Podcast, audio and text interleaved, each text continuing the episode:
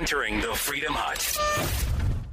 Impeachment 2.0 is a disaster. Trump says this is the continuation of a witch hunt. Liz Cheney and Mitch McConnell break ranks with him. Mike Pence won't invoke the 25th Amendment. And Los Angeles wants you to wear a mask inside your own home.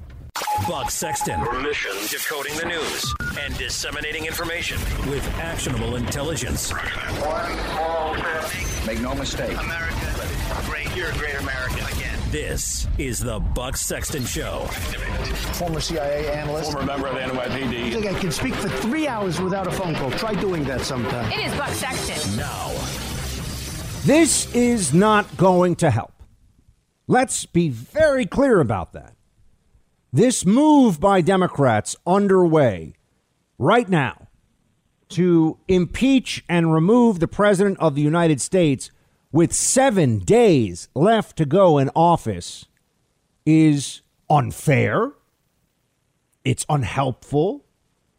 It's hypocritical when you look at the charges and what they're saying. This this isn't based upon and, and you have to you have to be very clear. You have to really look at what's happening because they're going to misdirect you. They're going to lie to you. This is not based on just Trump uh, using rhetoric and saying things about the election that were not true.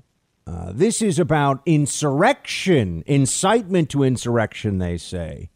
That's what they're really going after Trump for. They are claiming that the President of the United States told that mob on Capitol Hill to ransack and, and attack the United States Capitol while it was certifying the election.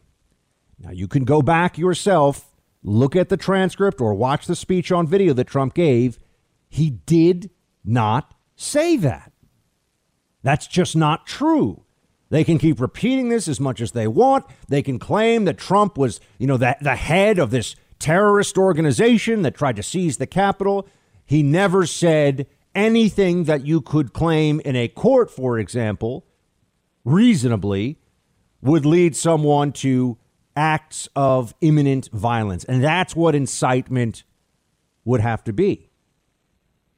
Now, let's also remember if the new standard we're to operate under is that politicians who say reckless and untrue things are responsible for the acts of any person who acts upon what they're saying on their own accord and breaks the law, we got a lot of Democrats who need to be locked up for incitement to riot over BLM because they were telling the public constantly that police officers are racists who murder people, who murder unarmed black men for no reason other than their own bigotry and and disgraceful soul, right? That's it.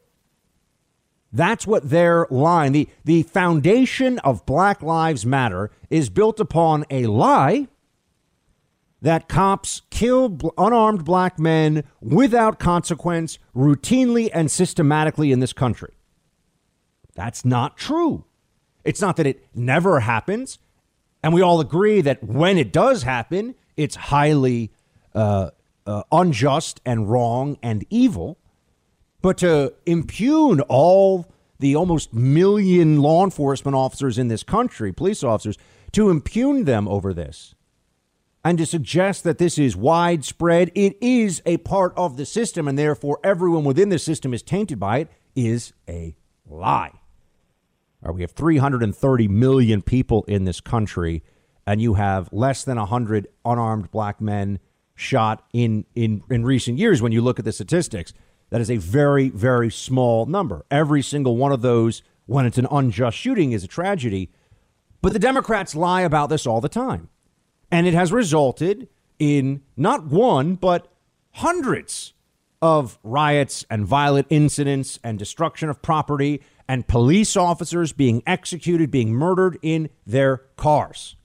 That's the result of the rhetoric that is deployed routinely by the left. So we're gonna we, we've got to take this piece by piece. If you're telling me that Trump is responsible for the violence that came from a small a, a a small group compared to the overall group of protesters in D.C., right? It was perhaps a couple of thousand and we estimate at least 100,000, people say a lot more, who knows, protested lawfully in D.C., 2,000 or so. I, we don't have exact numbers here, but they made a, a horrible, you know, egregious error and should be punished for it. But you'll notice I will say that. I'll say that even though I know it upsets a lot of people who agree with me on a whole lot of things politically. But I truly believe that this is a moral question. The left, the Democrats, when it comes to BLM and Antifa, they will not treat it as a moral question. They will treat those riots and that violence as a question of political expediency. And they will excuse it, they will downplay it, they will ignore it, they will, quote, mostly peaceful protest it. That's what they do. So now we're supposed to take lectures from them about incitement. I mentioned to you that there was a Bernie Sanders supporter who tried just a few years ago to murder the most conservative members of Congress he could find. He he tracked them down. He scouted out the location. And with a semi-automatic rifle, he almost killed Steve Scalise. He hit him. He tried to kill Senator Rand Paul. He was an avowed Democrat and a Bernie Sanders supporter who was yelling, This is for health care. Now, you can say, and I and I would say this is fair, Bernie Sanders did not tell anyone to go engage in violence. But Bernie Sanders, along with the Democrats, routinely say things like Republicans don't care about the poor. They don't care about people dying from lack of health care.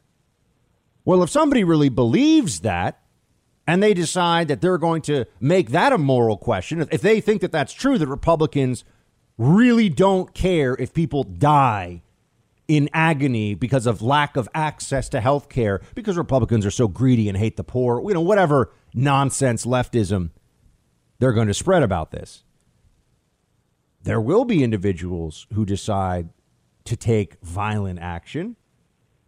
We don't hold Bernie Sanders responsible for that, do we? That's exactly what's being done to President Trump. Look, the, the rhetoric about the election went too far. If you're going to say, I won, you have to be able to prove it. Joe Biden, as of as of what we've seen in recently, it's not even as of today, Joe Biden has won the election. Full stop. Who knows what the future will bring? Maybe we'll find out more information. Joe Biden won this election. And Trump went too far in the claims about how it was it wasn't even just that there was some fraud and we're going to find it. It was it was a landslide for Trump. That's what he was saying. Now, we can criticize that, and I know there's a tremendous disappointment for Trump personally, as well as for all of his supporters around this. There was disappointment for me. I, I, I feel what you are feeling with regard to the sense of, of loss for the future of the country that we're now going to have a Biden administration that I think is going to make everybody less free, poorer, more divided, more angry. I, I think this will be bad. But I do respect the system that we have. And once you start saying, well, I don't care anymore, Buck, we, we got to get rid of this or, or overthrow this, understand what you're really talking about. That's a, a grave step and we are not there. We can still work within the system we have. I implore you, please, everyone out there listening all across the country, there are a lot of you, don't give up hope and don't forget who you are. We will work within this system. I'm seeing these these stories about you know armed protests the day before the inauguration. I I know that you can tell me about what happened at Trump's inauguration. I, am quite aware of it. They burned that uh, limousine in the streets, anarchic riots. That's disgusting. It's awful. It's wrong. We are not them. Now, if people are going to peacefully and lawfully protest, of course, fine. I get it. Support it. But I start seeing this change in the rhetoric. You know, this is not what I what I remember from the Tea Party of we're all going to show up and have our voices heard. There's another element that's entering into this where people are suggesting we have to abandon the system. And that's not, I, I, strongly disagree. And I think that that's a, that's a, a very dangerous and destructive path. So there should be no, we should not allow that. And let me just tell you this right now: the Democrats are coming into power. You know what would help them further suppress speech and freedom more than anything else? If a few idiots really cross the line again, plays right into the Democrats' hands. They're already talking about using counterterrorism law against conservatives. They're already talking about this. They'll do it they'll do it. And so let's not give these authoritarians an excuse for further overreach. Now, all of that said, I'm saying we have to stay within the system. Democrats are abusing the system. They are hurting the process set forward for impeachment and removal from office. Uh, they're they're intentionally going around the way it's supposed to work. There's they're moving past the judiciary. They're they're going right to let's let's get to the floor vote. Let's let's ram this thing through as quickly as possible. To what end? Why do this? Trump lost the election. He's done. He's done in a week. What purpose would it serve for the American people right now other than to be a slap in the face of the 74 million people who voted for Trump on uh, in this past November, and the 60 some odd million that voted for him back in 2016. It, it's meant to humiliate and, and undermine. No one thinks Trump's not leaving. Trump knows he's leaving now. It's over. So why do this? Why kick a man when he's down? Well, this is where I say they are going around and they're trying to ram home their advantage. They want retribution. They want retribution not just against Trump, against Trump supporters.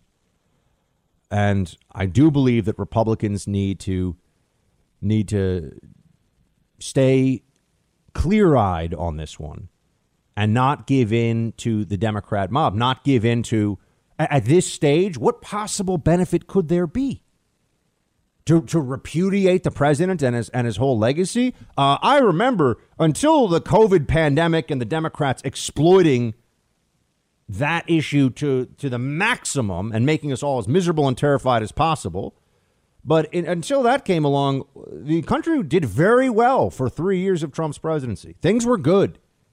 They can lie about it as much as they want. I remember things were good. And the president was overall a very strong president for three years. The fourth year, things changed. The fourth year, we had COVID and we had lockdowns, and the whole mood of the country changed. What does what does it tell the American people right now if with a week left to go th- this this president is is removed? Is removed by this uh, congressional procedure. The the people who say there need to be accountability he lost the election. If they want to have a vote of censure that's reasonable and within the process. But to remove with only a week left because they say he's in imminent danger I, I think that's I think that's vindictive and I think it's excessive. And I think it's all based. Remember, they're not even just making the claim that he, he lied about the election because Nancy Pelosi lied about the 2016 election. Oh, it was hijacked. The Democrats spent four years lying about what happened in 2016 and Russia collusion and all this insanity from them. Big tech didn't crack down on them. No, no votes of censure against them. None of them lost their jobs, either in the media or in politics, for openly and repeatedly lying to your faces, America, for years about Russia collusion. So I don't want to hear that, oh, Trump's comments about the election. They still say, the Democrats still say the Georgia gubernatorial election was stolen from Stacey Abrams. They do this all the time. They objected to more states in 2017 as certification than the Republicans were in this election. So this is this should not be about oh we don't like what Trump said about the election therefore he should be impeached and removed from office because look what the Democrats were saying about it. This is about incitement to insurrection. That's why they go for that charge and on that charge we need to be very precise, and we need to stand firm on principle. The president cannot be held responsible for the actions of a mob that he did not direct. He did not say, go break the law. He did not say, go attack people. Was, was his rhetoric overheated about the election? Should he have been more measured? Should he have stayed within the, the confines of what the evidence he had and could present was? Yes. But is he directly responsible for the, uh, for the riot in Capitol Hill? That's if, if we make that connection, there are Democrats who have lots more riots and violence and, and deaths, including deaths of police officers, to answer for because of the incitement of the BLM and Antifa mobs we've seen in the last 12 months. That's the truth. There is no good reason to remove the president from office right now. He's gone in a week. You're in the Freedom Hut. This is the Buck Sexton Show podcast.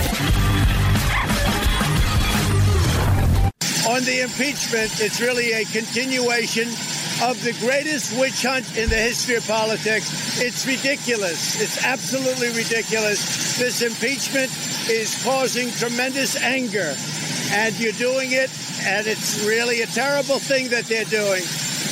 For Nancy Pelosi and Chuck Schumer to continue on this path, I think it's causing tremendous danger to our country and it's causing tremendous anger. I want no violence. I want no violence, he says. He keeps saying to remain peaceful, but that doesn't ever get accounted for in the media's discussions about this. They blame him for everything. He brings up the witch hunt. Russia collusion was a witch hunt. It was disgraceful, it was dishonest, and it was used to harm the Trump presidency, uh, unfortunately, with, with substantial effect. And therefore, it, it really hurt the American people because bitter and vicious Democrats were willing to work in, in clear collusion with the media to lie and lie and lie about it. So I, I think we should all we should all see this for, for what it is. They've been trying to remove this president through some mechanism from the very beginning, even if they had to lie about it entirely. Don't we think we should take that into account now? There is something of a of a cry wolf scenario here that we should be aware of. They keep saying that Trump is a clear and present danger, a clear and present danger. Now we have had a terrible incident at Capitol Hill, and they're trying to place it all on Trump's shoulders. I'm not saying that there aren't reasons to criticize the president post this election. There are. But to say that he is responsible for the riot and that he must be removed from office with one week left to go because of this seems much more a continuation of the Democrat mania to remove him than an actual fair minded assessment of what his culpability is in the, uh, the violent riot in Capitol Hill. That's where we really are. And that's where we should say, no, no, we won't give the Democrat left what it wants here. It's not in the interests of the country. Thanks for listening to the Buck Sexton Show podcast. Remember to subscribe on Apple Podcast, the iHeartRadio app, or wherever you get your podcasts. Understand that the Democrats are not planning on limiting the reprisals to Trump and his family. They want to create the underlying legal architecture to come after you if you stand for the Trump movement, if you continue to push conservative ideas that are in opposition to the Biden Harris administration, they want to find ways to go after and silence you. Now, they will say, of course, no, we only we only want to stop domestic terrorists and, and insurrectionists. Really? Look at the way that they've used the term white supremacy now as, as a catch all term for essentially anything opposed to what the left claims is social justice is now called white supremacy. Anything that you can point to and say, well, well, hold on a second, that I, I disagree with this racially conscious policy, as the Supreme Court referred to it in a in a relatively recent decision, the racial entitlement state, that you should not make determinations of law based upon skin color or ethnicity, that that's wrong. It's a violation of the Equal Protection Clause. That's white supremacy. Now, everything is white supremacy. And they do that because it's a useful tactic to frighten people and to attack people who are not actually, of course, white supremacists, white supremacists, but are people who oppose your politics and want to stop you. And while we're sitting here uh, having our discussion about the constitutional processes now that the Democrats are really running roughshod over by they're they're jumping past the normal procedure even for an impeachment. They're trying to leverage the threat of impeachment to use the 25th Amendment against the president. He, here's what Trump says about that, by the way. Play one. Free speech is under assault like never before. The 25th Amendment is of zero risk to me, but will come back to haunt Joe Biden and the Biden administration. As the expression goes, be careful what you wish for. Saying something that a lot of us have been uh, alluding to for some time here, uh, whereby the, the easy path out for Joe Biden at any point in his presidency will be to step down and or there are some who believe that they will just claim that the 25th Amendment means that he's no longer of sound mind. And this is because of his age. And no one who knows anything about the kind of decline that people can have, that we are all heading for as we age, no one can say that this is an unrealistic possibility. So Trump is pointing out you may actually have a 25th Amendment invocation about Joe Biden because, yes, he, he, he could. And let me be very clear I wish for the health of the President of the United States. I wish for the, the good health and longevity and safety of every president of the United States. Period. Now, Joe Biden is of an age, though, where there is a concern about his health over the eight years of his term. So Trump is making reference to, you know, I, wonder if Democrats in the 25th Amendment, if this may be, there may be some historic uh, irony here in their constant attempts to use it as a weapon of politics when that's not what it's supposed to be. It's supposed to be infirmity to do the job, really a, a physical, physiological condition. It's not just we don't like you, we're going to use the 25th Amendment to remove you. So he points that out. H- how overheated, how overheated is the rhetoric that you're hearing? You know, because right now, and a lot of the, a lot of conservative channels and everything, a, a lot of places that you would turn for news, they're they're having a very hard time. The ratings are plummeting. Uh, a, a, lot of people on the right don't want to hear about these things. They don't want to.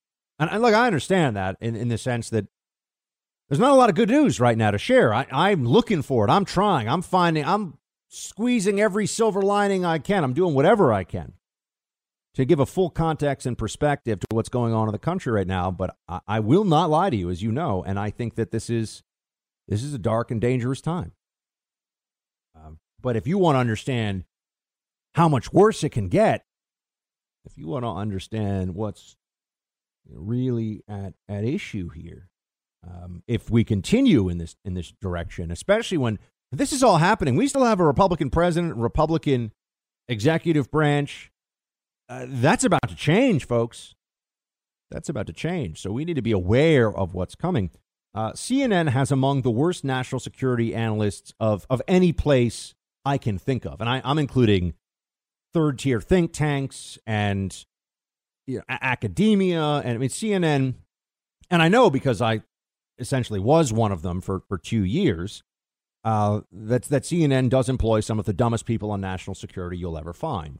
And they say exactly what that audience wants to hear, and they and they try to filter it through this prism of I went to you know I, I, the the Kennedy School, which I mean, come on, who cares? You know, you look at these places, these institutions of higher learning. We're all supposed to be so impressed. You know, the same way that conservatives don't get a fair shake in social media, and and we all know that now. They used to deny it, but it's true. Conservatives also, if you're if you're right of center, you will not get a fair shake in academia, especially a humanities program, international relations programs. No, no, no. You you have to be at least a a Democrat, if not a leftist, if not an outright leftist, if you want to excel in those places. So you're supposed to believe that the credentials that some of these people have makes what they're saying not moronic. I'm here to tell you, no, it's quite moronic. And here's a very good example of that. It's uh, national security analyst Juliette Kayyem, um, uh, she she's somebody who has said some of the dumbest things imaginable on air. Even when uh, I'll never forget this, she she claimed that I was putting troops in danger overseas because by criticizing Obama administration foreign, she did this on TV, criticizing Obama administration foreign policy, uh, that our, our enemies would be emboldened to attack our soldiers. I know. Oh, that's that's a really clever formulation. So if I don't like Obama's, uh, you know, with withdrawal plan that never actually happened in Afghanistan, right? Or, or if I have any criticism of Obama, I'm helping our. You're doing Bin Laden's work. That was basically the line. Of course, then Bin Laden got killed, but you know, you're doing Al Qaeda's work for them. They would they would try stuff like this. So that I had this exchange with this woman years ago. I'll never forget it. And I said to her, "Excuse me, I've actually served on military bases as a civilian CIA advisor and ridden around with them in Humvees and helicopters and tried to help in the war effort. As an analyst, always very clear about this, but I actually took some risk and have deep respect for the military and the much greater risks that they were taking in the war zone on a daily basis. I'm not going to hear this crap from this clown because, oh, I teach at the Kennedy School or whatever. It means nothing. It means nothing. Look the, there's a woman who teaches at Yale, Ms. Uh, Asha Rangappa, who is like a chief Russia truther collusion person. Never repudiated, just saying idiotic stuff, a completely unproved. But she was a Comeyite. She was one of James Comey's disciples, so they hired her at CNN. And this is what you get. Now, you might be saying, Buck, why does all this matter? Because they are inciting the CNN audience against all of you. They were doing it with Russia collusion, all these national security analysts, and now they're taking it even a step further. This is what was said on national TV about you, not, not just Trump, about you, with no pushback from the anchor, no effort to try to give any nuance or clarification here. Play clip two.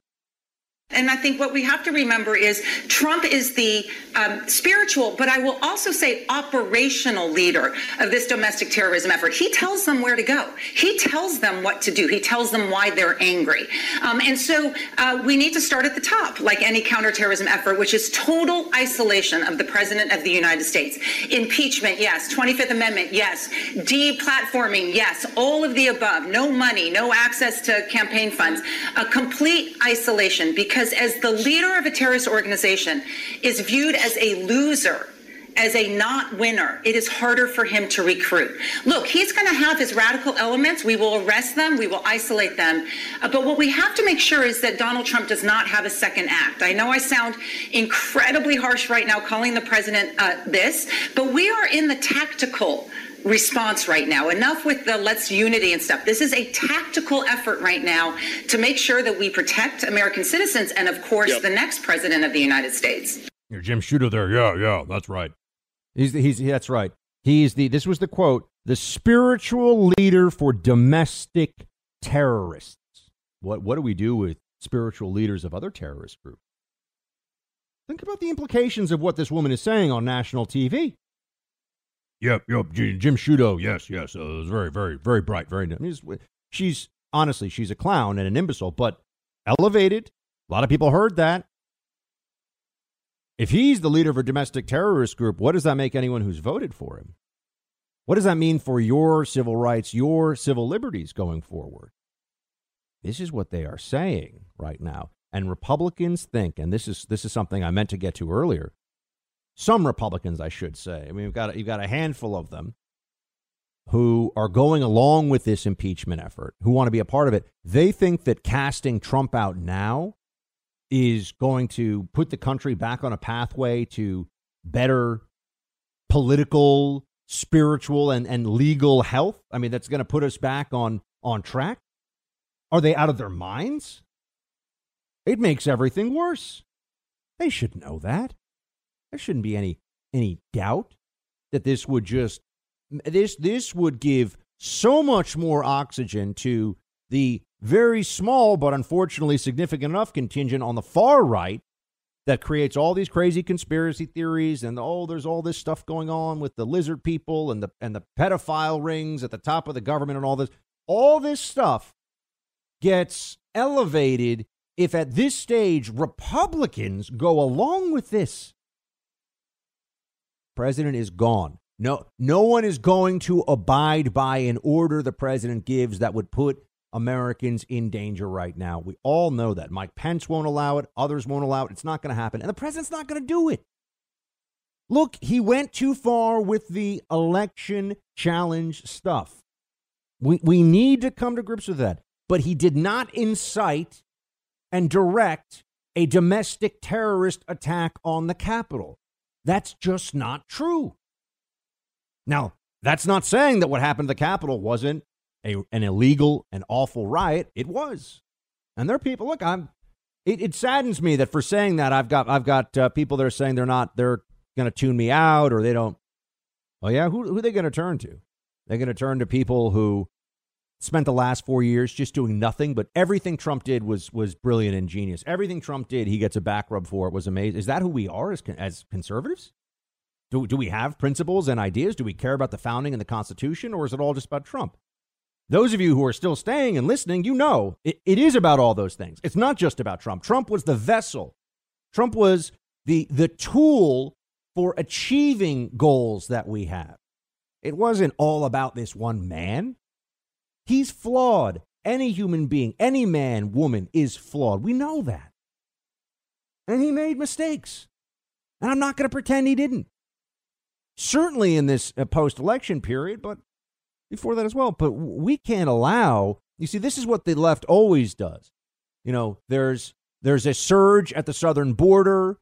Uh, the laws on the books say you arrest people who are coming into the country illegally. The Trump administration is executing the laws as they're written. That means there are families that are being separated. There's no uh, there's no facilities built that can hold them all together at the time. And instead of saying, hold on, we really don't want to, which the administration did, but instead of saying, hold on, we don't want to separate moms from their kids, even for illegal crossings and everything, we, we should keep family units together. And, and th- that's a reasonable position. And it was the one the administration took when this issue, when this issue came up uh, with pushback. And I understand that. But they jumped to, oh, it's like Nazi concentration camps at the border. They jumped to the immigrations and customs enforcement and border patrol are like the SS. They were saying stuff like this. You remember that? Same same kind of ideas at work here. There's a problem with the post-election rhetoric and the continuation. I supported all the legal challenges, everything that was within the system and lawful. I wanted answers to, and I, I still want some answers. I still have questions uh, about how certain things happened in this election. I'm, that hasn't changed. For those of you that keep saying, Buck, what about the answers? I want the answers. But we, we exhausted the legal options and the clock that we had. That's where it ended. But they're trying to take this and make it so much more. And we, you have to remember, it's not just about Trump. This is about this is about expanding the punishment. The punitive nature of all this is for everybody who's not on board with Biden Harris 2021. That means you, that means me. Do not forget it. You're in the Freedom Hut. This is the Buck Sexton Show podcast. Any of those who are inside the Capitol should not be able to fly and should be placed on the no fly list. We are calling on the authorities FBI, TSA, Department of Homeland Security to put them on the no fly list immediately. Amidst the continued threat of future violence online, the federal government's own concerns, I spoke to Director Wray about this twice in the last few days. We cannot allow these same insurrectionists to get on a plane and cause more violence and more damage. These individuals are threat to the homeland as defined by the law. The law allows this, and they should be placed on the no fly list. Without any due process, Chuck Schumer, soon or now rather current Senate Majority Leader, without any due process, Chuck Schumer wants American citizens to have uh, rights taken away from them. Now, I, I want to know does every does everyone who is at the Capitol but not necessarily involved in attacking or destroying or trespassing, do they go, who who goes on this list, Senator Schumer? You're going to put American citizens who have had no due process, no trial, no nothing on the no-fly list. This is the expansion of the war on terror effort we used against Al Qaeda, which was an existential threat to the country, as you recall from what happened on 9 11 and the other plots as well. This is the expansion of that apparatus to include Trump supporters. That's what the Democrats have planned here.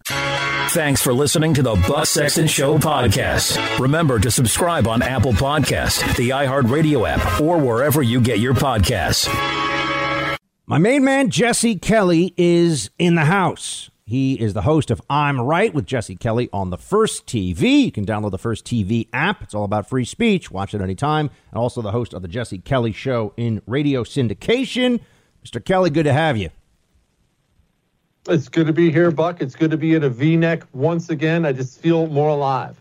So, what do you see happening across the country right now with this focus, of course, on what's going on in D.C.? But what, what is this political moment we're in? Uh, we're in one of the most out of touch political moments I've ever seen in my entire life. I, I, I don't understand it. I understand Washington, D.C. is a bubble. I lived there for a year. I know you've lived there.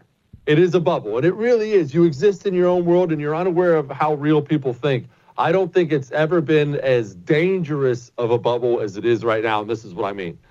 There is such a hatred and anger building out there, especially on the right. They, they, they, Trump was a response of all that hatred and anger. And then they spent four years getting called Nazis. They spent four years getting murdered, assaulted, looted. And now we're moving that stuff into legislation. So the, the hatred on the right has never been higher. We saw it with that disaster in the Capitol last week. It's never been higher, this anger. And the people in D.C. are either unaware of that or don't care because they're taking each and every step they could possibly take to light a match and drop it in the powder keg. I've never seen it. And i have said this a million times, Buck. I don't want anybody to get hurt. Not on the left, not on the right, nobody. I, I don't like uh, political violence is just awful. Somebody's going to die in this country if somebody doesn't turn down the temperature. We've already had people die. Someone's going to die if we if somebody doesn't step up and actually try to calm things down. And impeaching the president again is not calming things down. What do you think the the calculations are for those Republicans uh, in the Congress who are going along with this. I, I, see this and I think, is it that they believe that there's a, a political advantage for them down the line in this? Because I, I, think that would have they. That's a miscalculation on that front. And then beyond that, on the moral side of it, to me, they're going along with the notion that Trump called for an insurrection. I mean, there, there are prominent Democrats who are saying that Trump is effectively the leader of a terrorist organization now. And and Republicans want to play along with that? Well, well, look, I think, and, and, again, this is goes back to my bubble miscalculation thing. Obviously, as you well know, you talk about this all the time on your great shows, that there's a certain segment of the Republican Party, probably a significant segment, that really hates Donald Trump. Many of them have been quiet about it for four years because you didn't want to go head to head and get blasted on Twitter, but they really hate Donald Trump. They've hated the whole thing. They've been dying for it to just go away so we can go back to how things were. And I think they are viewing that thing at the Capitol as an opportunity to finally be rid of him. They're worried even once he's not president anymore, he's going to carry a big stick, he's going to run things, and they want to stop that and cut it off. But they don't realize the, the Trumpism, if you want to call it that, or the Trump movement is about so much more than Donald Trump. It's about way more than that. You could get rid of the man tomorrow and send him to the moon. And the, the movement that brought him still remains. And these people are now madder than they were before. They're not less mad, they're madder. Do you think that the elect the election uh, dispute, which as we know, it's, it's I mean it's over now in, in the process sense, but there's still a lot of people who have their feelings and they're being told by big tech and others, you're not allowed to disagree with the outcome uh, publicly. You're not allowed to say that you think that this was uh, illegitimate. You're not allowed to say that, which is, I think, a uh, a really interesting precedent considering Stacey Abrams in Georgia, the Democrats for the presidential election in 2016. All of a sudden, you have to say, you have to bend the knee and say this or else. But put, putting that, putting that aside for a second, do you think that it was really was the election the straw that broke the camel's back for a lot of people, or was it just a, you know an, an entry into a new level of disaffection and anger because of what the implications were? Oh, I think it jumped everything up significantly. It, jumped everything up significantly. I mean, these these movements, this anger, it can go like this, but it has these moments where it goes vertical, and that is certainly a moment where it went vertical. But I should be clear the anger out there is not, and like I just said, it's not about Trump. It's not just about the election either. Yeah, that cranked it up a whole bunch more, but it's about more than that. It, eh, people do feel, a large portion of this society does feel that this election was stolen, that there's a bunch of election fraud out there. And you can tell all those people they're right. You can tell all those people they're crazy, but whatever you can't do is change their minds at this point in time. Uh, but I promise you this poking them all in the ribs and lecturing them all day long about how stupid they are and then impeaching the man they think they just reelected is the worst thing you could possibly do if you're trying to unite the country. Speaking to uh, my friend Jesse Kelly, he's the host of I'm Right with Jesse Kelly on the First TV and also the Jesse Kelly radio show. Jesse, what do we what do we do now? I keep asking people that whose opinions I, I respect on this, and I, I think it's a, a, it's it's a, not an easy question, but I, I want to get as many perspectives on it as I can because I think one of the issues we have right now is people are writing me and they're saying we've lost the Senate, we don't have the House, we've lost the presidency, the media is all against us, big tech is all against us, corporate America is all against us. We talk about about fighting back politically. Uh, how do we even do that right now? And, and it seems that I, I, try to just counsel. Right, uh, the, the best I can come up with is is patience. It will, you know, this this moment will pass. I, do you have anything for the folks that feel that way? Well, what what should they be thinking? I do actually. I, I do. Uh, you ever? I'm sure you probably are read up on it because you're one of these fancy CIA types about how Mao actually managed to take over China. And I realize we're not Mao fans. I would certainly hope not. But he didn't start in the big sexy cities. He started in the countryside. He started with the peasants. He started with the farmers, and that's where he started. Conquer this little area and that little area. I think we're looking right now. We're looking. We don't have the presidency. We don't have the House. We don't have the Senate, and all is lost. But what's your city council look like? What does your school board look like? What's your mayor look like? What's your state house seat? What's your state senate seat look like? These races, there are so many easily winnable races out there if we would identify them and go after them, and Democrats do that great, your local politics, we can start there. It doesn't have to be the sexy United States Senate. Start local anyway. Then you can still live your life and be on the school board and start affecting change. That's how Democrats, that's how they won the culture war. I mean, we lost this culture war in like 80 years because they got into school boards. They got in the city council offices. They're changing things locally. They took over the DAs. Why do you think none of the Black Lives Matter Antifa scumbags got charged and every one of those guys in the Capitol building is going to have the book thrown at them? Because they identify DA races. That's where we can go. We're not powerless. The power is just shifted. We have to focus on easier things, softer targets. We seem to, on our side, because our, our ideology, and I, I think it goes very deeply, it's, it's almost a, a, a, a feature of the conservative mind is that we don't want to bother other people and we don't want to be bothered. So I think we have a natural, I think conservatives have a natural inclination to say, look, if you know, if you're going to be the crazies who show up at the at the school board meetings and demand, you know, all the social justice stuff, I just, you know, I, I can't handle this. Like, I just want to go back to my family and my job. Leave me alone. And I, and I understand and I sympathize with that. I mean, I, I don't like dealing with with crazy either. But I think to your, your point about the the way that we've ceded so much territory over time, what you find is that that mentality, their desire, their innate desire to control institutions and to control others with those institutions has been remarkably successful. As we look at academia, big tech, the school systems, Hollywood, I mean, you go down the list. I mean, corporate America now we, we always hear about Wall Street and big business as though there are all these fat cat Republicans smoking cigars who run these companies. If you see the the public statements that are being put out all the time that are clearly political in nature from the biggest companies in America, nine times out of ten, it's like a Nancy Pelosi press release. But they got the schools, Buck. They got the schools. They can, every, everybody knows in war you control the supply lines, you win the war. They control the supply lines. Four million college graduates a year.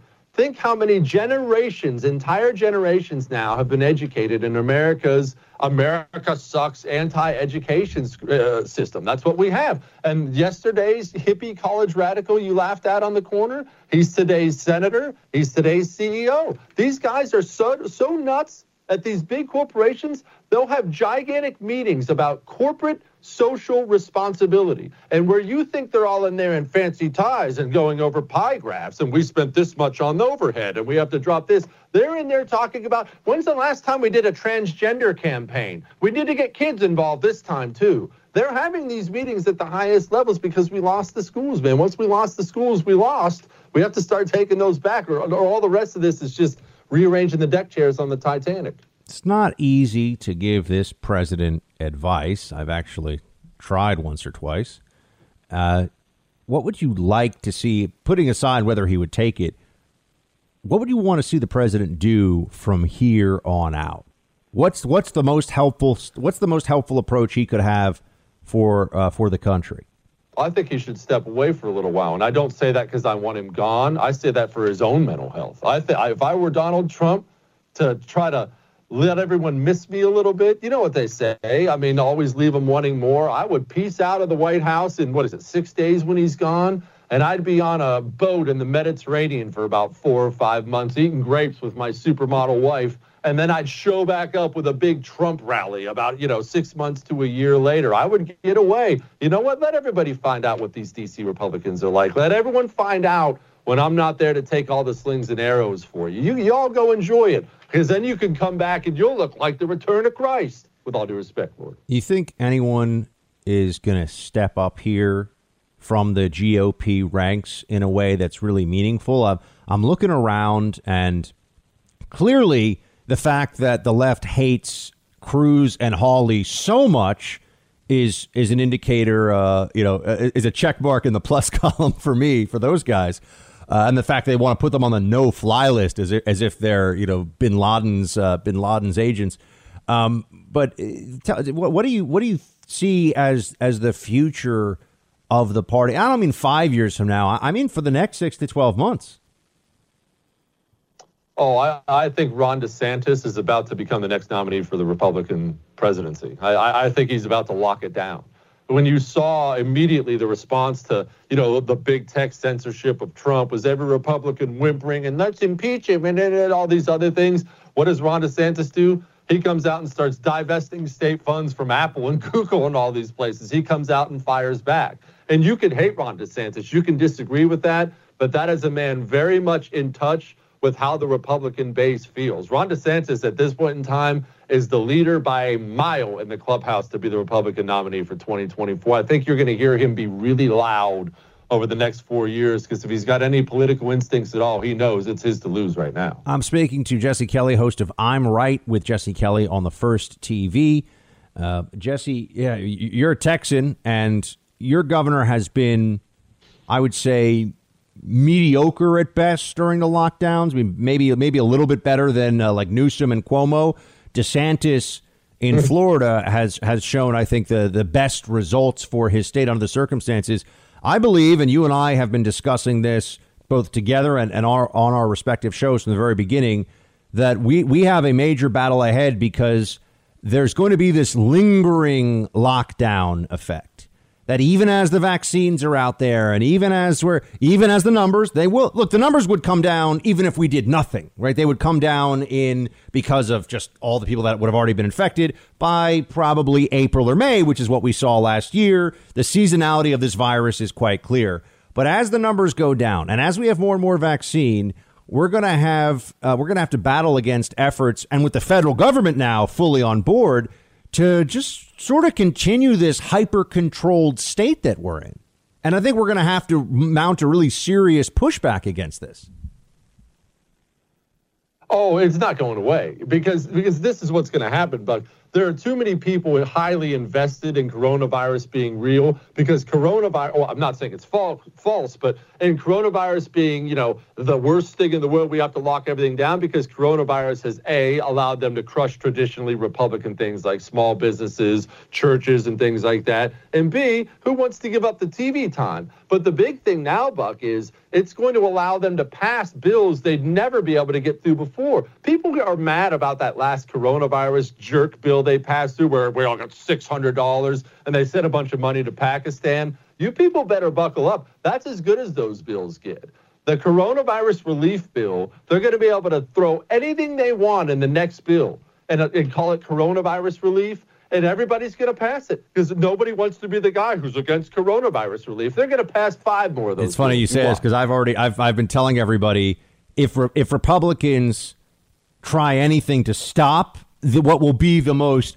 I mean, it's going to be like the the drunken sailor. No offense, Navy. The drunken sailor. You know, with the with the checkbook out, just just whatever the Democrats want. And if Republicans, let's say, try to stop it in the Senate, then you know uh, you know what happens. They're going to say, guys, we got to get rid of the filibuster because this coronavirus relief package depends on it. We got to get you the money, so we're going to have to get rid of the filibuster, and then it's game on even more. Oh yeah, it well, it's the ultimate. It was the ultimate Trojan horse. And Republicans, look, they didn't realize it early enough. You did, I did, but they did not realize it early enough. They got all on board with the panic, and it took them a month or two before they finally woke up and looked around and realized, oh wow, the left is going to use this to utterly destroy us, and they are. And I, I don't. I don't have something bright and sunny to tell anybody about what the federal government is going to do for the next two years. I, I just don't. There isn't there isn't good news I can bring you. But I will tell you this: focus on your local politics, and every once in a while, every once in a while, take this and set it down. Once you're done watching the first, you're done watching Buck for the day. Set the phone down. Go play with your kids. You're gonna have to learn how to compartmentalize. I've been. I I completely agree. I I mentioned this. I've mentioned this on the show earlier in the week that everyone just need to take a deep breath, focus on what actually matters in your day to day life. That doesn't mean to give up on these political fights, but you know, there, there's only so much any one of us can do individually. You got to become comfortable with that because it's uh, it's going to be a tough ride for the country, certainly for the next two years. Jesse Kelly, everybody. Jesse, great to have you, my friend. Thank you. Appreciate you, boss. You're in the Freedom Hut.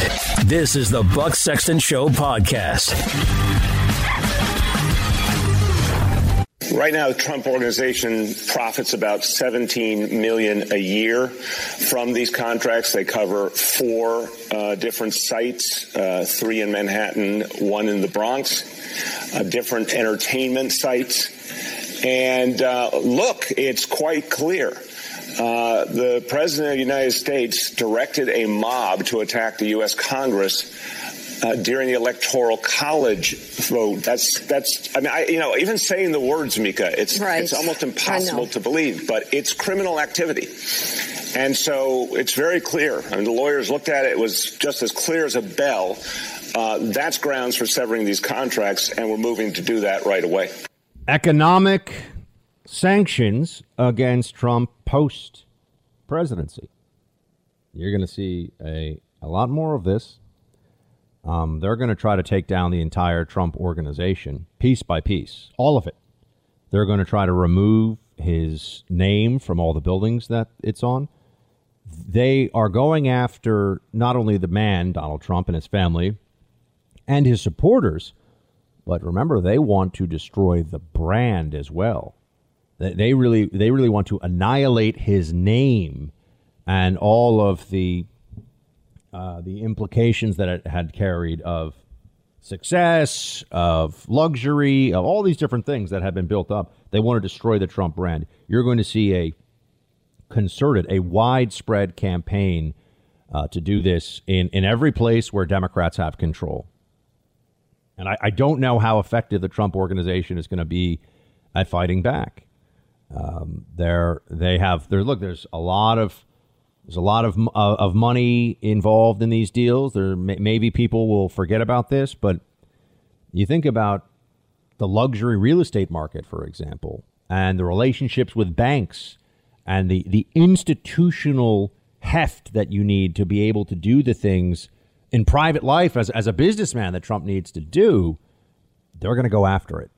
And I, I don't know how many places, once Trump is out of power, are going to be willing to withstand that pressure campaign. And understand this if they are able to destroy the Trump brand, it also serves as a warning to everyone else. You're a billionaire who wants to buy a channel and flip it and make it free speech or even conservative in nature. Better think twice about that one. You're a, a wealthy donor who wants to support, you know, outreach efforts for the GOP to the mi- minority communities for 2022 turnout. Might want to think that one through again. They're coming after everybody of value. That's their plan. Thanks for listening to the Buck Sexton Show podcast. Remember to subscribe on Apple Podcast, the iHeartRadio app, or wherever you get your podcasts. Our man in D.C. joins us now, Harlan Hill. He is a political consultant and strategist, actually works on campaigns and knows the inner workings of the Beltway. He's going to tell us what he's seeing and hearing. Harlan, great to have you. Oh, it's great to be with you as always, Buck. What do you make of this stuff that's going on with the impeachment 2.0 fiasco on Capitol Hill? What's what's DC feeling like right now? Well, first I'll address what the actual vibe in the city's like. Um, obviously, everything's been shut down because of COVID, but in addition to that, uh, we've been living through riots all through the summer. Now, uh, during all the BLM riots, um, I had never seen the response that we are currently seeing um, based on the events of last Wednesday. There is military on every corner. You have to show your ID or some proof as to why you are traveling to different parts of downtown Washington, D.C., the nation's capital. You need to show your papers. You need to show your ID. I had to demonstrate that I was heading home and what my reasons for traveling were last night. They're not because of any curfew, curfew just in the middle of uh, the afternoon. Um, it is unprecedented, the response to last week's events that we're seeing play out in the streets. It's, it's almost hysterical. Um, I'm sure you've seen the images of the thousands of National Guard troops quartered in the United States Capitol. Um, we've seen these images play out over the second impeachment, which is absolutely absurd. I mean, the president will be out in a matter of days.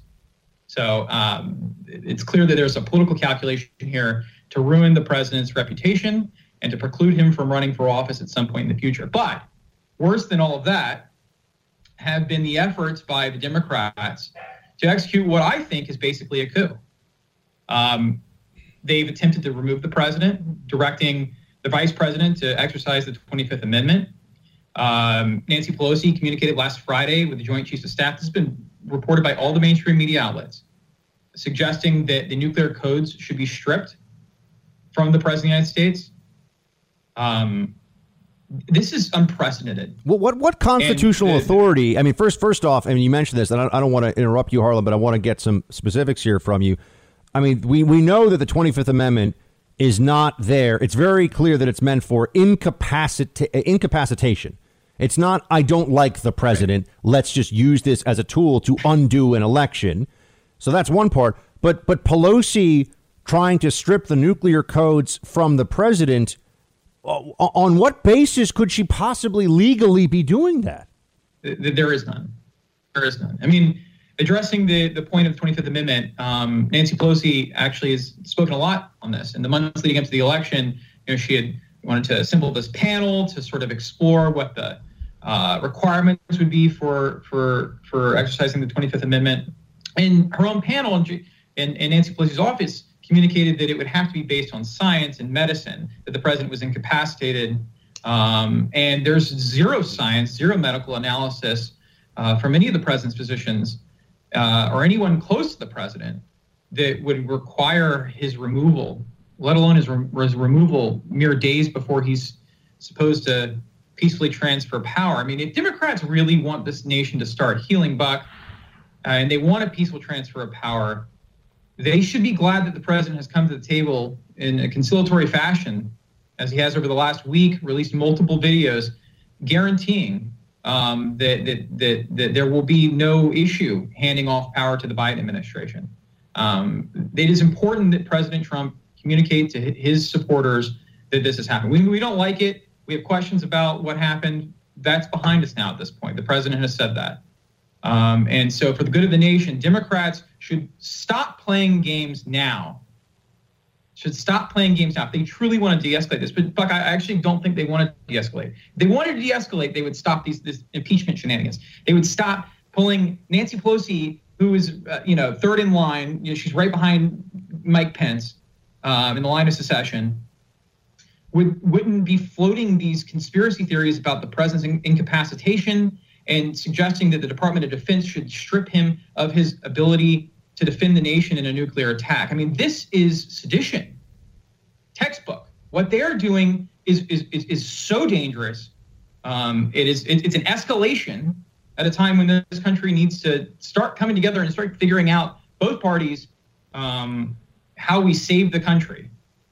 And Harlan, you're you're a political consultant. You work on campaigns in D.C. and you've also uh, you're close to and know many people at the top levels of this White House, including including the president.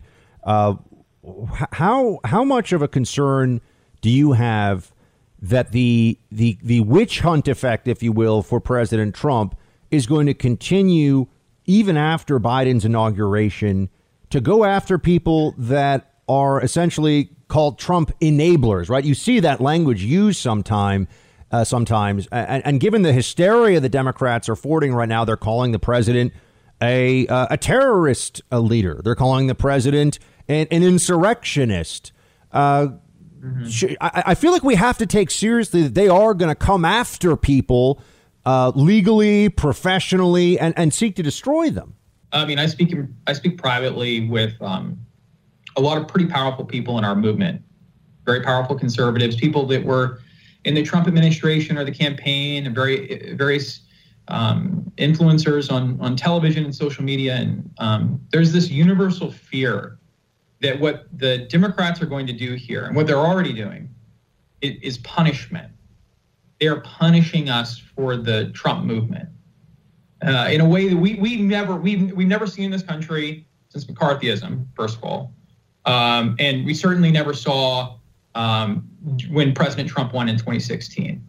They're going to go after us personally, uh, financially, um, and the repercussions are going to be long lasting. And Democrats should should should question the wisdom of this because they're setting a precedent that's not going to be a pretty one you know, which is that in this country, when we lose elections, apparently, or when we win elections, rather, uh, we uh, silence the, the the party in opposition. We can have the leader of the opposition party, who will be President Trump when he transfers power, um, uh, silenced and banned from social media, banned from communicating with his followers. We'll have them uh, debanked so they can't even go out and get loans and mortgages. There are, there are a lot of people that think this is not just going to impact the president of the United States. It's going to impact all of the conservative leadership. Uh, and I'm talking about mainstream establishment conservatives. I'm talking about people that were pro-Trump the whole way um, in order to teach them listen. And, and, listen, and I think that there are various people in the establishment of the Republican Party that will applaud that. There are a lot of people that that through President Trump's rise to power, um, they looked at this as a, a challenge of waiting out the clock for uh, for for the end of the president's administration, and that they would come back and return to the old flavor of the Republican. Who, who do you think Harlan is is in that? I mean, it, are are you seeing movement from within the GOP? For, for not someone to, to fill in the vacuum that will leave after Trump goes, but that wants to revert to the party of, let's say, Romney and McCain uh, pre Trump 2016 election win? Sorry, Buck, I lost you there. I just said, who, who, who do you see trying to revert or try try to try to uh, re- take the Republican Party back to what it was before Trump was the de facto leader of it? I mean, are you seeing any politicians right now that you think, oh, I, I see they they want to go back to the Bush, Romney, McCain era? Well, just last just last night we saw Liz Cheney, right? I mean, she is supporting impeachment and um, and now she's engaged in an all-out war between the uh, Republican caucus and the House, and um, and because there are still many, many, many, many America First um, Republicans in positions of power and in, throughout the caucus uh, over in, in, the House. Jim Jordan's one of them. Matt Gaetz. The, the list is long. Um, and uh, but you know, Liz Cheney is is is is I think she's surprised that there haven't been more people that have risen to her defense. Um, but uh, you know, Mitt Romney has never stopped uh, carrying the mantle for the establishment Republican Party that couldn't manage to win an election. Uh, that you know, Mitt himself led us to defeat in an election that I, think was quite winnable against Barack Obama, despite all of Barack Obama's charisma and everything. The economy was in dire straits. Obamacare was a disaster. He didn't get us out, out of any of the foreign wars that he promised to. I mean, I think that I really, really think uh, Mitt Romney missed an opportunity in 2012, and he never came to terms with it. And he resented the fact that President Trump tapped into something that he didn't realize. And so, um, and and so Mitt, Mitt Romney will be one of those people, no question. There, there, there, there are more of them, I think, of profile in the Senate than there are in the House. Speaking of Harlan Hill, political consultant, strategist, and, and a man who knows the inner workings of D.C. well, Harlan, the social media crackdown, which affects you and me because we both have pretty active, have had active uh, social media presence. Are, are you seeing are, are you seeing the, the beginnings you think of an, an effective resistance or or answer to this, or is your expectation that the Google, Facebook, Amazon move here is the beginning of much more of this. You know, have they given us their best shot by locking down Parler, and now they're concerned about the backlash, or do you think they realize, oh, we got away with that one. We got more targets we can go after now. All of them being conservative. Well, I think that the social media companies are um, in a tough spot because uh, they're primarily made up of uh, far left employees uh, their boards are um, comprised of far left activists. Um, and uh, they are kowtowing to an incoming Democratic administration that they fear. Uh, they're looking at like the Elizabeth Warren wing of the Democratic Party that they fear will seek to break up these big tech monopolies um, for antitrust concerns. And so the reason that they're doing all of this is to keep their uh, the boards happy, keep their employees happy, and uh, to placate Democrats so that they won't be broken up over the next four years. Um, and uh, so they're they're they're like a loyal little puppy that is willing to do whatever the Democrats will. So my concern is that there's going to be a lot more of this coming. To your point, they've gotten away with a lot. They got away with banning the leader of the free world from communicating to, to his constituents. You know, you may not like Trump. But I think one of the one of the, one of the innovations of his administration is that you you always knew what he was thinking. You you had basically a direct line to the man through Twitter. Now I don't know what's going on with the president anymore. Um, you know, I mean, it's it, it, it's it's it, it is it is such a uh, a dis it has done such a disservice to the public. Um, and I don't see any reason why this won't stop. It won't stop with social media. It will impact uh, Republicans' ability to fundraise. I wouldn't be surprised if there are movements um, to uh, encumber the way in which we accept donations online. Uh, there'll be calls for Visa and MasterCard and American Express and Discover to not um, process credit card transactions for political contributions to Republicans. Um, that's that's on the horizon. That's coming. There's already been efforts to disrupt our ability to to use uh, email services like Mailchimp, Constant Contact to send SMS messages to supporters. This, these are these are these are critical, especially in the time of coronavirus where we can't go out and do traditional campaigning. These are essential tools for being able to, to conduct a campaign online.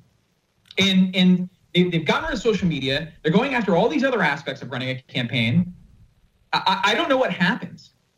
Anything short of legislation isn't going to fix this. And um, because you know we won't have the House, the Senate, and the White House, I, I don't know what we do about it in the next two years.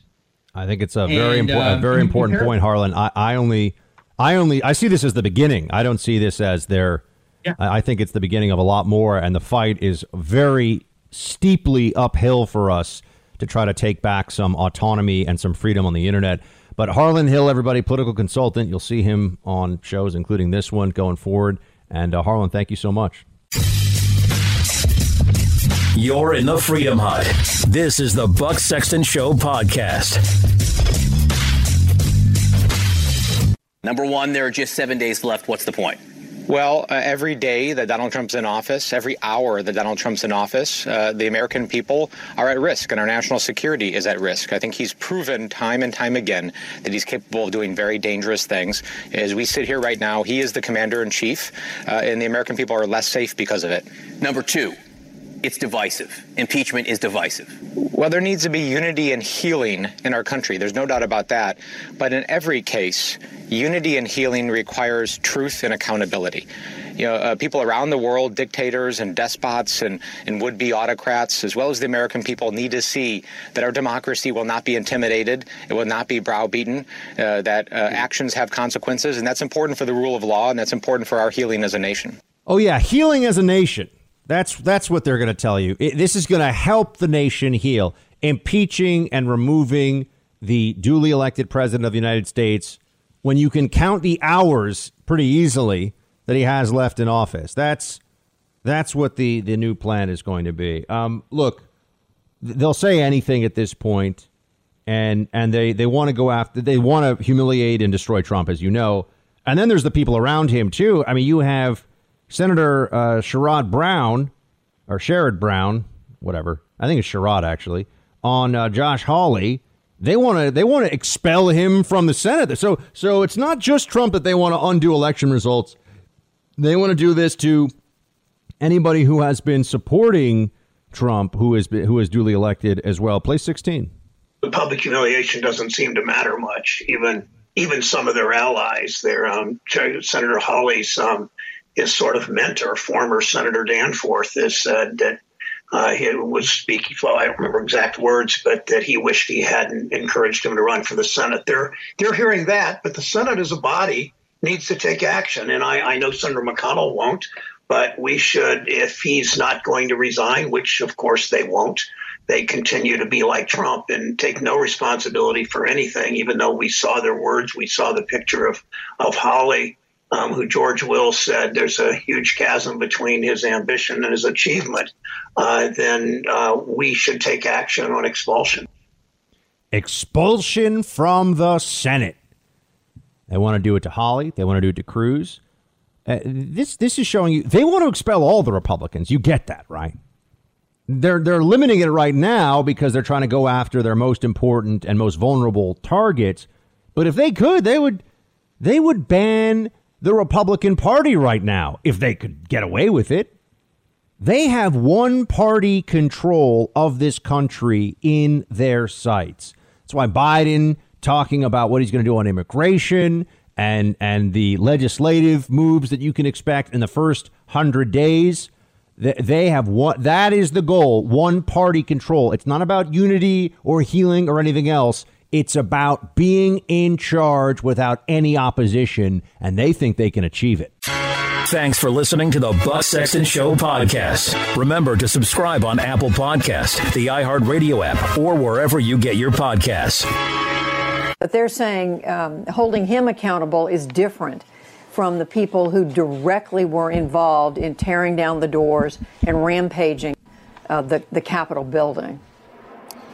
Well, Osama bin Laden did not enter U.S. soil on September 11, but it was widely acknowledged that he was responsible for inspiring the attack on our country. And the president, with his words, using the words fight, with the speakers that he assembled that day who called for trial by combat and said we have to take names and kick ass, uh, that is hate speech that inspired and radicalized people to storm the Capitol. And when you read the indictments from the U.S. Attorney's Office of people who've been arrested, in their FBI interviews, they cite that they were called there by the president. They were in the Capitol because the president told them to do so. So we must hold this president accountable for his inciting words. Fang Fang's paramour, Eric Swalwell, deciding that uh, he's going to call the president of the United States or, or compare the president of the United States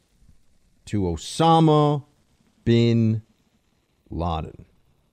Osama bin Laden. That's that's what we've that's what it's turned to, folks. That's where we are. This is a a, a sitting member of Congress.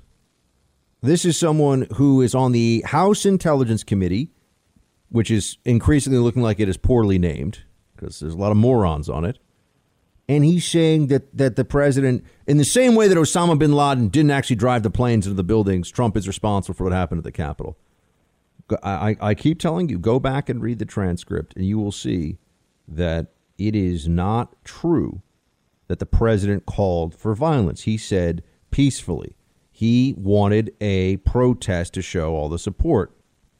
That's that's what he said. I mean, they can pretend that he said other things, and they can say, and, and, and I think that the fair criticisms here are when the legal options were exhausted, the president needed to uh, the, the, president needed to, to to tone it down and not try to push Mike Pence and not try to do these other things. That's where the president's judgment went awry. And I know a lot of people won't tell you that because right now, if you say the president did anything wrong, there are some people on the on the right who will, I'll never listen to you again. I tell you the truth. This is the truth show. There can be other, you know, cheerleaders for all things that Trump has ever done shows. I, I'm the truth show. And uh, that's that's something that I'm just that's going to continue no matter what. And if I'm doing a you know if I'm doing the truth show in an actual hut that we could call the Freedom Hut in some you know warm place on a beach with five people listening because I'm telling the truth, then that's what it is. But I know this audience. I know the people who listen to this show and you're honorable, good patriots who love the country and love your fellow human being the way that I do. So that's why I know I can speak the truth to you. And I, you know, I feel badly for the for people in conservative media who have boxed themselves into a corner where their only purpose.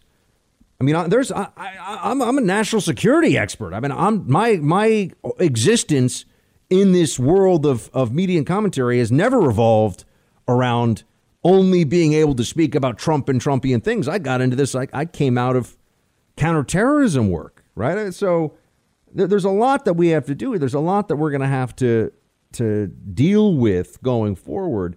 Um, but Eric Swalwell is is going back into this. Eric Swalwell is an idiot, uh, and and he's a disgrace to the United States Congress. And and to say, I mean, I'm I'm a New Yorker, but just even as an American, to start comparing this president who just got 74 million votes to a a vicious barbaric terrorist who called for the mass murder of men, women, and children um, is is heinous beyond words. I mean, this you know they they they compare Trump to Hitler. They compare Trump to uh, Stalin. They compare Trump to Bin Laden. Now, I mean, is there anyone else just so they can cross it all off the list. It's it's uh, it's disgusting. It's disgusting, and that's also why at some level we should just we shouldn't give in to this. Uh, we shouldn't give in to this because that will encourage more of it. This kind of overreaching, insane, unfair attack. You know, if they, I've said this, if they wanted to censure the president for his comments about the election, that's one thing. They're not do they're not censuring. They're trying to use a the most extreme sanction that the Congress has. And even that's after they've tried to do an end run on that by just using the 25th Amendment.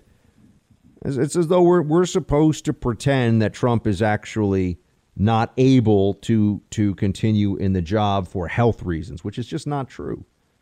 And if you're talking about extreme, uh, you know, overstatement about what had happened. AOC is just, she's representative of the widespread left wing mentality here about not only Trump, but about all of his supporters. But first, let, let me start with, with this. Um, because she's she's on a rampage right now. I mean, AOC, who is the, by media standards the most powerful Democrat in the country. I mean, she gets more attention, more focus, has more followers, more adherence to uh, hanging on her every word than any other Democrat in the United States. More so than Biden, more so than Harris.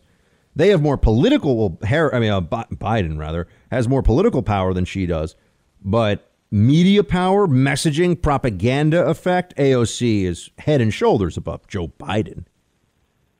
Um, here are some of the things that she is telling to the people who believe and listen to her. Uh, first off, uh, play clip seven.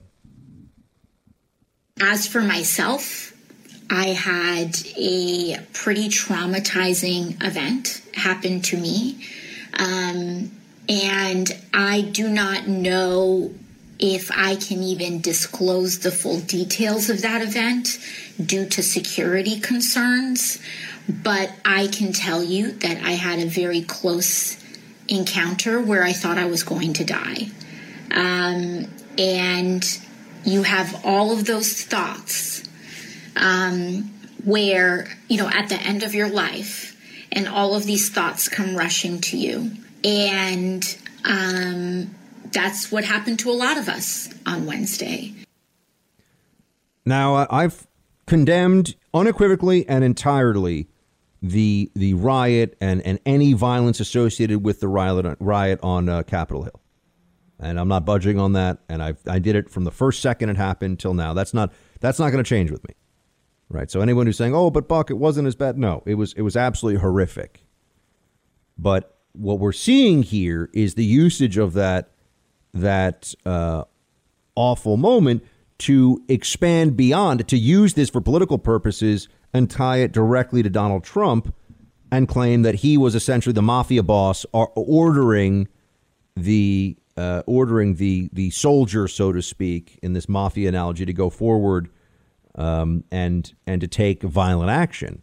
Or you know, if he was a cartel boss, it would be the Sicario, right? That that there's that Trump is responsible for sending these people in to go after members of, of Congress in this way. Um, that's not supported by the, that that Trump ordered this. That's not supported by any facts that we have at evidence right now. And I, I would just point to what happened to Steve Scalise and those re- Republican members of Congress. I know it was a few years ago, but you know that there was uh, no one in on the conservative side was saying Bernie Sanders needs to be expelled from the Senate because one of his supporters went out there and tried to and, and, and I mean actively tried a mass murder and shot a member of the United States Congress for the crime of being a Republican. Nobody's saying Bernie Sanders should be expelled for that. So what is the difference here?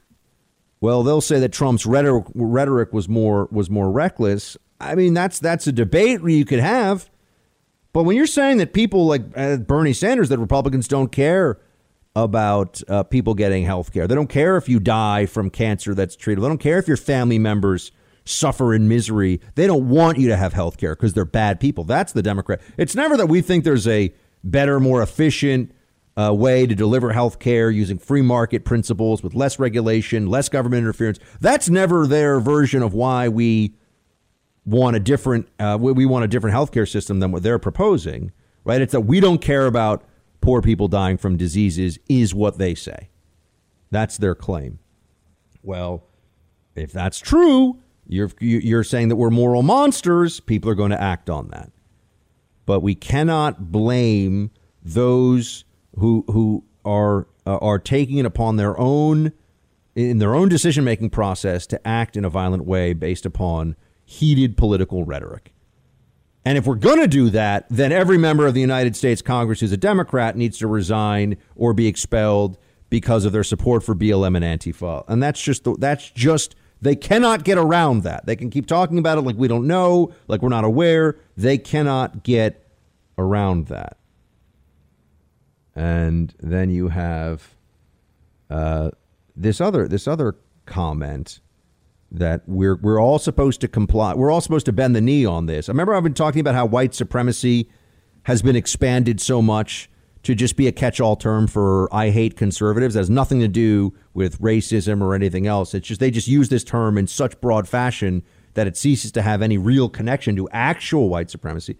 AOC is saying, uh, you know, that that you're you're the problem if you don't think that Trump is a representation of white supremacy. Play six. Because a lot of people have have drank the poison of white supremacy, um, and that's what Donald Trump represents.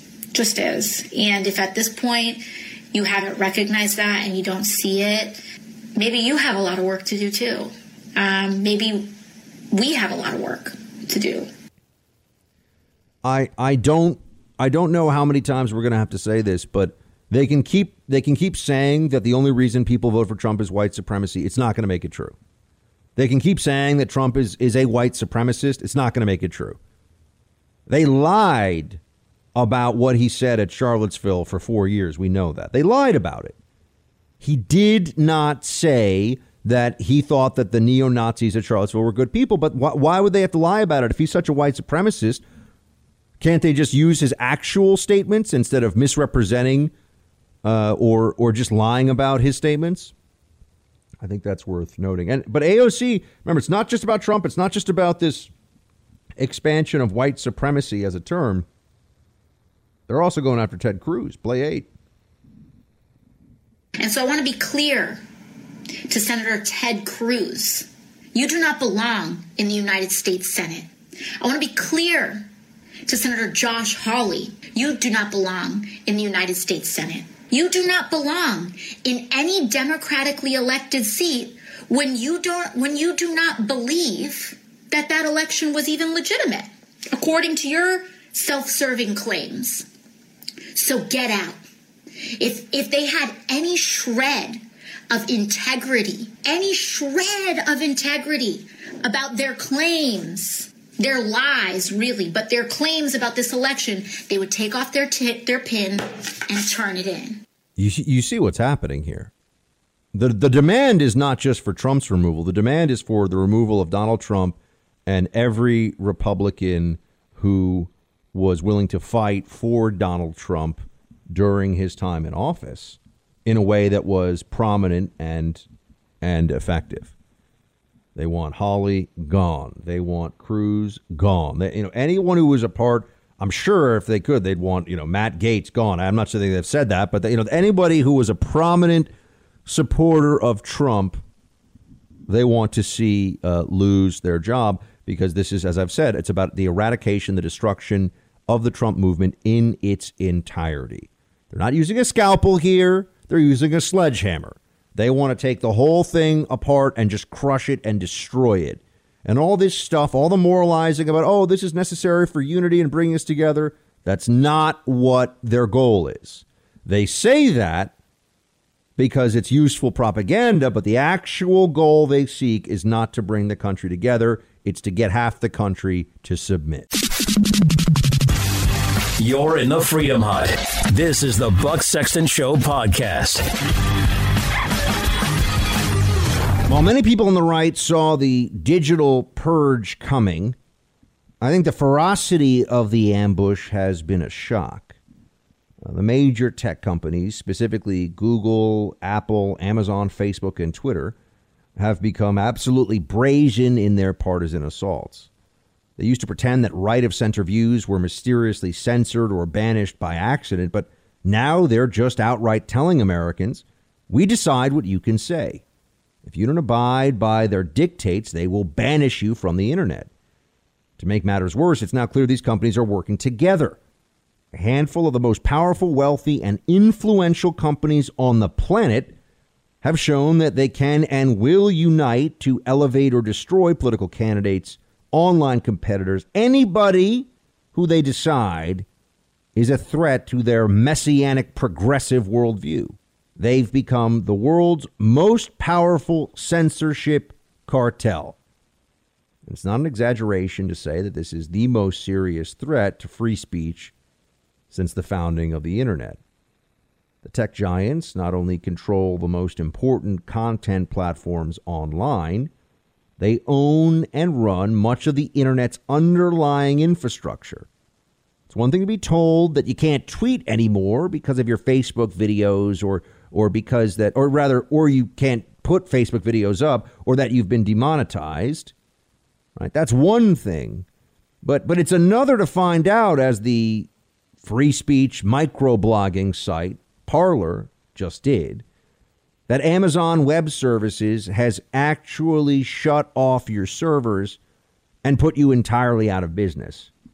Add to that the flight of text messaging, email, payment processors, even legal services. All of this happened to Parler because nobody wants to cross the censorship cartel. And it's clear that Silicon Valley has the ability to annihilate any online enterprise with insufficiently left wing politics. Well, there's extreme tension around the transfer of government power right now. The first signs of the great digital purge had nothing to do with the 2020 election. We have to remember this. The social media suppression campaign of accurate New York Post reporting, New York Post reporting about Hunter Biden as hacked information was certainly a major indicator of the trouble soon to come. But the oligarchs of Silicon Valley showed us what they were planning even earlier than that with their fact checks around COVID 19. Question the efficacy of masks against the virus, get suspended from Facebook for misinformation. Claim on Twitter that pandemic lockdowns haven't stopped the virus in major cities. Watch as your account gets dinged with a fact check for lacking context. Who determines what the acceptable limits of free speech in America today are? Well, it's a combination of big tech's independent fact checkers, who are all leftists, and algorithms that unsurprisingly suppress and target conservatives and their beliefs. The censorship will lead a con- lead this country down a dangerous path if it continues. And ideas that internet elites deem too dangerous or problematic for online sharing will find other ways to spread. Dark conspiracies will flourish, as will distrust and mounting frustration more broadly.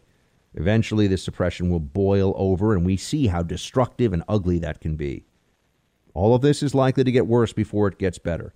Their ultimate plan is not to eliminate hate from the internet, but to hobble conservatism as an ideological force in American politics. If the oligarchs at Google, Facebook, and Amazon have to sacrifice our central freedom to get there, they view it as a small price to pay, and they've got deep pockets. Thanks for listening to the Buck Sexton Show podcast. Remember to subscribe on Apple Podcast, the iHeartRadio app, or wherever you get your podcasts. Liberty, truth, and great hair.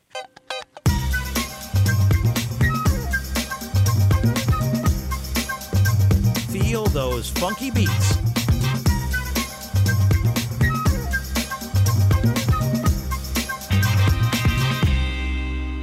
It's time for roll call.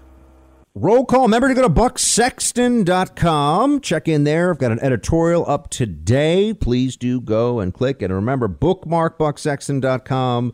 Make sure it's a place you're going, and, and you can always listen to the show on demand there. And if for some reason we get deplatformed off of our social sites, which I am honestly concerned about, you can still go to bucksexton.com. And uh, we're hoping that we're going to be able to create enough redundancy and backup for it that they they won't they, they won't be able to kick us off, or at least it'll take them long enough that by the time they want to, uh, they they'll have lost some of this uh, desire to suppress or ability to. I, I just we're doing what we can with the platforms we have while we can. That's my that's my approach to this. It's information guerrilla warfare. You got to just come at it wherever you can with everything you got. So make sure bucksexton.com is a place that you're checking in. Uh, we're posting stories there. Please also give us your email so we can create a a direct email list with you on it where we can reach out to you with a newsletter, all things Freedom Hut. We, we got all kinds of plans, but I need you to go there to bucksexton.com and and please, please do so. Uh, and like I said, make it a make it a, a bookmark. Don't just do it once. Bookmark it. Go check. We've got stories every day going up. Uh, Roll call time now. JP. Hey, Buck, just wanted to say, as a longtime listener of your show, I really appreciate you giving us the truth during this difficult time, even though it's hard. I agree with you, we always need to stay in the fight, but violence and lawlessness is not the answer and will lead down a very bad path. Just want to say thanks for putting so much hard work into your show. In my opinion, it is the best out there, and I have listened almost every day for over eight years now. I know you said you're losing followers and listeners this past week, but I am with you. Thank you for what you do and Shields High. JP, I'm honored, man. Honestly, thank you, thank you so much. Um, you know, the fact that I'm going on people now that'll be listening to me pretty soon here. We're going to be close to a decade of listening to the Buck Sexton Show, and you've been with me for all these years. And it's because of you. It's because of people listening on their station or or listening to the podcast, and or a combination of those two things and checking out our sponsors. That's why our show grows, and we we've been able to do all the things that we've done these years, and and it means a lot. And I would really hope that you know the same way that when you have a, a relationship with somebody in your life that's a friend, even if you disagree with them on something, you don't cut them out, you don't abandon them, because you understand that one we should all approach difficult topics with some humility, but also what about all the times before where that guy was there for you? What about all the times when you know that person stood up for you or helped you or was with you? You know, that's and and and in a in a really it's clear that a, a radio audience and and a radio show like this we build a relationship. You spend time with me, I spend time with you every day. And so I hope that anyone listening feels like it's it's never about one one decision, one policy, one thing. It's always the totality of what this has meant to you. I would hope in in many cases every day for years or at least Monday through Friday. I mean, we do have to give producer Mark weekends off for heaven's sakes, right? We got to get we got to let the guy have a life. You're not. You don't think we go seven days a week with the show, right, producer Wait, Mark? wait, you like? so we, I am allowed to have a life? Huh. yeah, of course. That's why we give you weekends. Oh, thank you so much. All day on the week. We we we got you all day in the Monday through Friday though. I appreciate There's no the off charity, time. Yeah. Yeah, yeah. But We're not even weekends we give taking you. off holidays anymore. We're working on Monday. Um, we we are working on Monday. Yeah, I know. Well, I wanted the listener to know that. I know you're you're giving me a look right now, probably, but the listener should know we'll be here. We normally aren't. That's right. We are. We're working on MLK Day. Um, we we think there's a lot of important stuff to talk about, and so hopefully a lot of you will have a, a nice a nice holiday, uh, celebrating a great American, and uh, we will be able to talk to you about what's going on in the world. That's that's the way it is. So, not not a lot of time off for us. John writes, Buck, I love your show. I have four 40 minute drives a day to take my daughter to and from school. We listen to your podcast as well as uh, Sean Hannity and on occasion Rush. I only found out about you because of the ads during the Sean, pod, uh, Sean podcast, so I gave you a try. So glad I did. My daughter is five and my son is three. I'm raising them to be strong conservative patriots, and my daughter even told her kindergarten class Joe Biden should stay in the safety of his basement. He's in cognitive decline, and you'd be dumb to vote for him. LOL. such that's pretty funny. Uh, such a highlight for me as as a father. I enjoyed your show Friday very much, especially when you had Mike the anarchist on. The guest before him, he was a military lawyer. I don't recall his name. Made a great point that I don't think uh, the forefathers could have ever imagined. He said our courts aren't set up to handle elections. There's no reason they should be, or it should ever get to that point. But since they're not, is there a time and place for anarchy? Love you, Buck. Keep being the strong patriot you are. Well, John, so glad that you uh, you discovered us and you're a part of the Freedom Hut now. And I'm obviously in very elite company if you listen to me, Rush, and Sean. Um, you know, if I'm just gonna say it, if those if those were if you gave me three, if I wasn't me and you gave me three shows to listen to, it would be Buck, Rush, and Sean. So there you go. Uh, but as for um, as for what you're asking about, oh, and I'm glad you enjoyed Michael Malice too. Malice is he's such an interesting guy, and I, and I, on a personal level, I, I just I, I like the guy. He's he's a friend. I, I think he's a really amusing dude. He's a he's a good guy, and uh, but he's interesting. And there's so few people I feel like these days. You know, one of the things we're gonna be able to do on this show more is I'm gonna be able to just tackle topics that I think will be of interest. We can learn things together. Uh, There's been such a a, a kind of maniacal media focus on Trump, Trump, Trump, Trump, Trump. It's all Trump all the time. There's a big world out there, friends. There's a lot of history. There's a lot of a lot of roadway ahead of us too. There's a lot to to explore and to learn about and to talk about. That still matters. I'm I'm not saying oh we're gonna all of a sudden I'm gonna be teaching you you know paper mache here or something. But you know there's we got to talk about immigration, the history of immigration, the the legality, the the the truth about how it affects our day to day lives, and and you know there's there's national security challenges out there, and there's China, and there's so much that I'm I'm actually if you're looking for a silver lining, I mean for this show, it will be uh, we we will be able to, because we're not all on on constant defense because of these psychotic anti-Trump libs with the whole Russia collusion nonsense and everything. We will be able to talk about a wide array of topics here, and I think we'll be able to expand into things. Uh, and and that's so. I, yes, I'm I'm with John. Um, I, I I'm glad you enjoy Michael Malice, and he's an example. I want to have more. I want to have more varied guests on, not just talking about Trump or Russia collusion or how the Democrats are crazy, but people that have specific expertise in things. Because if you're going to give me your time every day, yeah, we got to be in the fight. We got to be talking about what matters to the country, and we do. But I also want this to be a place where we're learning together. One of my favorite things about this show is that I I have an I have a constant reason to be learning and learning and learning more all the time. Because to serve you as best I can as the host of this program, the more knowledge and the more insight I can bring to to every topic I talk about, the better. So I get to be you are my excuse. This audience is my excuse to be a perpetual student. And then I get to present to the rest of the class. You know, I, I, I am among you and of you, uh, but also in this in this privileged position of being able to tell you what I'm learning that I think is is useful, and then you tell me, and that's why roll call. That's why we have this, and you share back that information. You tell me what your analysis, your thoughts are. So uh, you know that that's that's the magic of what we do here. That's the magic of what we do here. Oh, as for your question about anarchy, look, if if we headed into some dystopian future where where all of a sudden uh, you know people were disappearing, I mean this has happened in other countries. That's a different world, and we'd have to we'd have to talk about what we would do. But we're not there. All right, we still the process.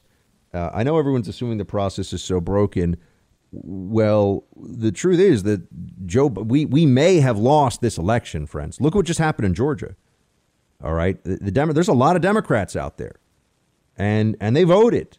And you know, when, when I say we may have lost this election, I, we lost. I'm not saying, but we we may have lost it even if you were able to find every single piece of fraud. And I know people don't want to believe this. There was fraud. Was there enough to change the outcome even if we found it? Unclear and unlikely. Unlikely. This is the other the the mental transition we have to make is that Trump might have gotten beat here, folks. And I, again, I'm not trying to say he didn't lose the election, but I'm saying even if you found, meaning that the election's done, Joe Biden's going to be president, that's clear. Uh, but even if we were to find every bit of fraud, Biden might have just gotten more votes, all in. Even if this was a perfect election, meaning that we unearthed all, and I'm not saying it was perfect, but if we if we found every, you know, illegitimate ballot and discounted it, Look at the eight states. Look at the margin of victory in all these different states. That's where. So we keep saying the system failed, the system failed. What if our candidate failed? What if our candidate failed? I and I people don't you can get mad at me. I'm telling you the truth. I'm telling you the truth. Notice I'm not speaking definitively because I don't know. But we have to open our minds to that. And I mean our candidate failed to win reelection. That's that's the part of this that people have not wanted to. We haven't wanted to go down that pathway. We, we've had this this honestly this mental and emotional safe space of you know there oh there's the legal challenges, legal challenges, legal challenges. You know, at some point, if you've had the breakup talk having the why don't I check on you? I don't know how many of you've gone through this. I mean, I'm unmarried, so I I have had more than my fair share of single life as a, a guy who's almost 40 now. I've I've had lots of dating and you know, and like to get married soon. I'm working on it. It's, uh, it's you know, things are things are progressing well in that front. But uh, you know, you you can set up this. I want to check and talk on a check and talk with you in a couple weeks thing. I know a lot of people do this. They have the breakup talk. Look, it's not going to work out. I don't think. And then, but you know, why don't I? Why don't I talk to you in a couple? Why don't we? Why don't we see where we are in a couple weeks? Let's see where we are. That becomes very unhealthy because you keep one person usually is holding out hope. Oh, this isn't really over. This isn't really over, and that's what these legal challenges provided for a lot of Trump supporters. We'll talk in two weeks. Maybe Rudy's going to pull something off. Maybe someone's going to. No, now, now we, we have had the we've had the breakup talk. We've had the we lost the election talk. That's and I and I I derive nothing but but sadness from that reality, but it is the reality. I did you know I did everything I could, pushed, promoted everything I could to get Trump reelected. It didn't it, it didn't work. It didn't work. I, I people in my position, there's some we feel some degree of failure in this. You know, the the mainstream media, yeah, there's a lot more of them and everything else, but you know, we we we like to think that with a lot less, we can still beat them. You know, we can still go toe to toe with them on messaging, and you know, with our with our the generals of our movement, the colonels of our movement, so to speak. You know, the Rush and Sean, and you know, the big voices out there. Uh, that they're they're able to match and go toe to toe in impact with the messaging from the mainstream media. This time around, they they might have gotten the best of us. You know, we're we're doing a real after action. We're doing a real after action assessment now. This isn't the, this isn't the time for pandering. We're telling people what they want to hear. We're in this together, friends. I'm going to need you to keep me happy and sane in the months and years ahead, given what we're facing with this administration. So we can either we can either be on on, on our team here and look at things honestly. You know, I can be I can be the coach of this team of Team Buck. I mean, I can't say I'm the coach of the whole country, and pull us all together in the locker room and say, look, guys, we lost this one. How do we find the next one? Or I can be the coaches. Oh, they paid off the ref. Oh, they threw the refs through the game and they paid off. And, and by the way, I mean, did they pay off the refs? I, I can't, but I'm not going to tell you they did because I can't prove it. I don't know that. It's not helpful. It's not helpful. This is the time for honesty and coming together. That's what we're doing here. Yes, for this show, but also for this country and for conservatism. You're in the Freedom Hut. This is the Buck Sexton Show podcast. All right, more roll call. We got Kyle in on this one. Buck, on Friday, you said there will be a silver lining someday, even if we can't see how yet. I'm sure Republicans felt a similar way after Nixon's resignation, but a few years later, Reagan beat Carter and ushered, ushered in the golden age of conservatism. Historical analogies can give us a sense of hope, but we have to make sure we hold our head and uh, heads high and keep pressing forward into the future. It's always darkest before the dawn. Shields high, semper fi. Kyle, perfectly said. Completely agree with you. Um, and that's where we should be now. Always remember who you are. Always remember that your decency, your honor, your integrity, your love of family, country, and God cannot be taken from you, cannot even be disturbed by outside forces as long as you have that internal fortitude and peace that comes from knowing who you are and, and acting within your principles and within uh, your your honor. Then then you're good to go. And they they can throw all these things at you, all these slings and arrows. You will be all right. And you will be better than that. You'll be who you need to be. Chris Hey, Buck, original Saturday squad here. I really dig the show, your commentary, and producer Mark's banter with you at the end of the show. See, producer Mark, they love you, and not even not all of them are Mets fans. Wow, look at that. Yeah. Hmm. I'm thinking about the U.S. Capitol break in this week. Let me state first, they never should have attacked the officers or entered the building. What sticks out to me is that the protests went to the Capitol building and not the surrounding buildings. I find it interesting they went while Congress was in session. That really seemed to scare them. It brought the realization that Congress answers to the people and in this case, the people really close to them and puts a sincere fear into them. Uh, we saw over the past nine months it's okay to protest and destroy on Democrat terms, but forbidden for Republicans to even voice an opinion. Still trying to process this line of thinking. I appreciate your analysis on all the topics. I hate that the Capitol was breached for the harm it caused, and secondly, because I now fear the left will use it to beat down conservatives for years to come. Keep up the great work. Chris, really appreciate you writing in. Everybody, I, I, need you all now more than ever, and I also need your help to get the word out, to pass the buck, to tell people about this show. Please, even if they can't listen on their local radio yet, and we're working on that too, uh, please tell them to download the podcast, listen to the podcast. Podcast always free. You can listen at bucksexton.com. Just tell them to go to bucksexton.com. Shields high.